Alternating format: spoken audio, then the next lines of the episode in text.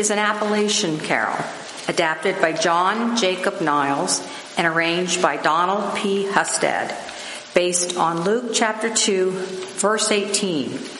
All who heard it were amazed at what the shepherds said to them. John Wesley Work Jr. may not have originated the Negro spiritual Go Tell It on the Mountain, but he can take credit for the fact that we still sing it every Christmas. As the son of a church choir director, Work grew up in Nashville loving music. Even though he earned his master's in Latin and went on to teach ancient Latin and Greek, his first love continued to be music, and he went on to become the first African American collector of Negro spirituals.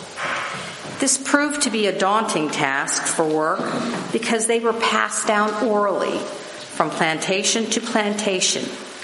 Very few were ever written down, but work proved up to the challenge, publishing his first book, New Jubilee Songs, as sung by the Fisk Jubilee Singers, in Songs of the American Negro six years later. it was in this second volume that Go Tell It on the Mountain first appeared. The original singers of the song fulfilled the same important task the angels gave the shepherds that first Christmas night outside of Bethlehem, proclaiming that Jesus Christ is born. And thanks to John Wesley work, so can we.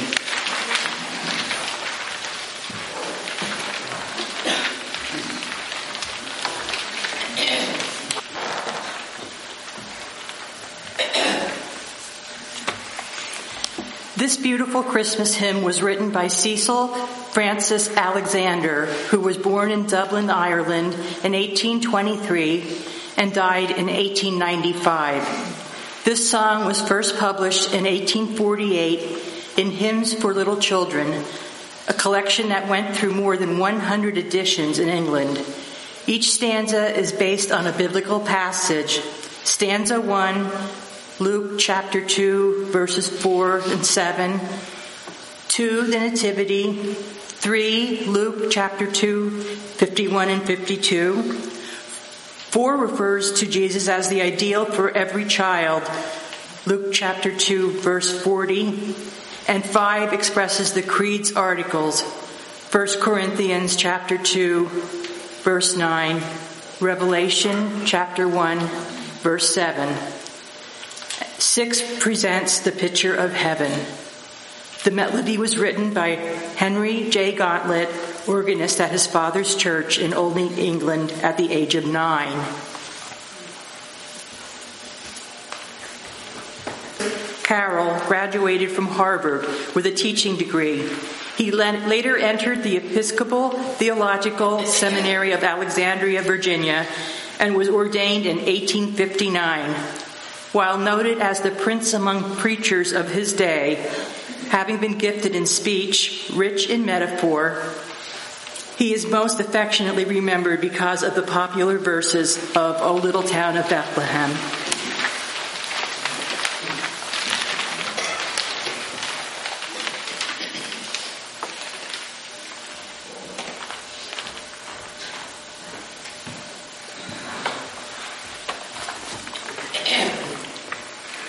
Now we come to the best loved and most widely used of all Christmas carols. Silent Night has been translated into no less than 90 languages and dialects. It was written December 24, 1818 by Joseph Mohr, assistant Catholic priest in an obscure village in Oberndorf near Salzburg, Austria. One of the reasons for the universal appeal of this hymn is the fact that it is so beautifully and progressively portrays the Nativity story. First, the quiet darkness with the one light. Then there comes a sudden flood of glory light, the shepherds, the messenger, and with him the heavenly host with their Gloria. Then the strange kingly figures bring not merely gifts, but homage genuine devotion. The climax is revealed in the prayer that we may join the angel choir in praise of the Savior and King. We will continue our singing with Away in a Manger at the conclusion of Silent Night. The carol has been referred to as Luther's cradle hymn, although there is no convincing evidence that he wrote it.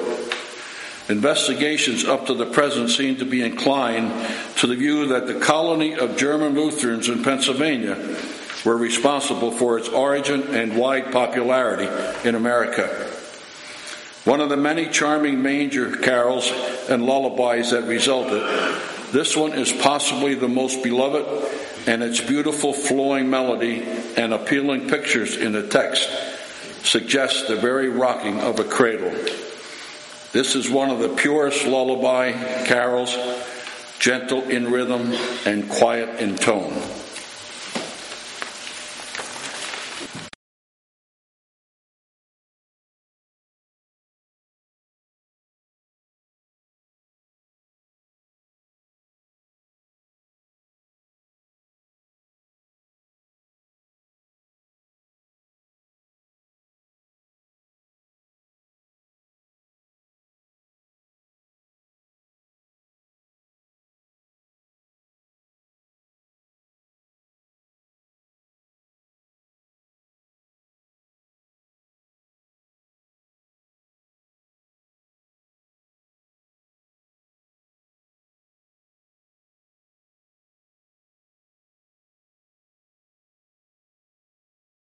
Of the Moravian hymn writers, was the author of over 400 hymns.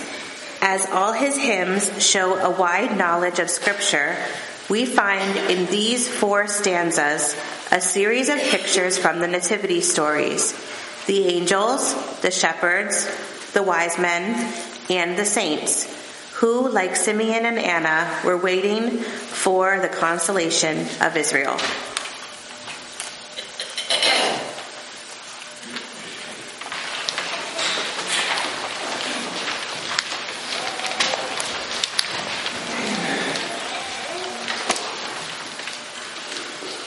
fortunate each Sunday as we gather to be able to give back a small portion of all that we have. For all that we have indeed does belong to God.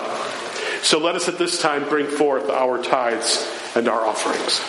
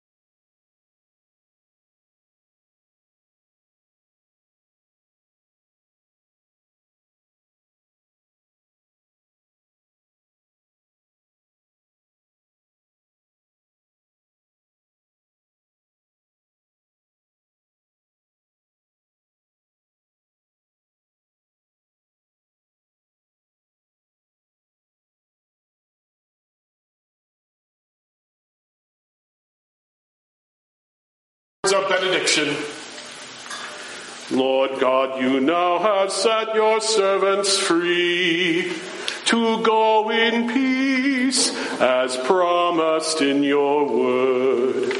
My eyes have seen the Savior Christ the Lord, prepared by you for all the world to see, to shine on nations trapped in darkest night, the glory of your people and their light. Go in peace. Glory to God in the highest. Go in peace. Share the gift of Jesus. Thanks be to God.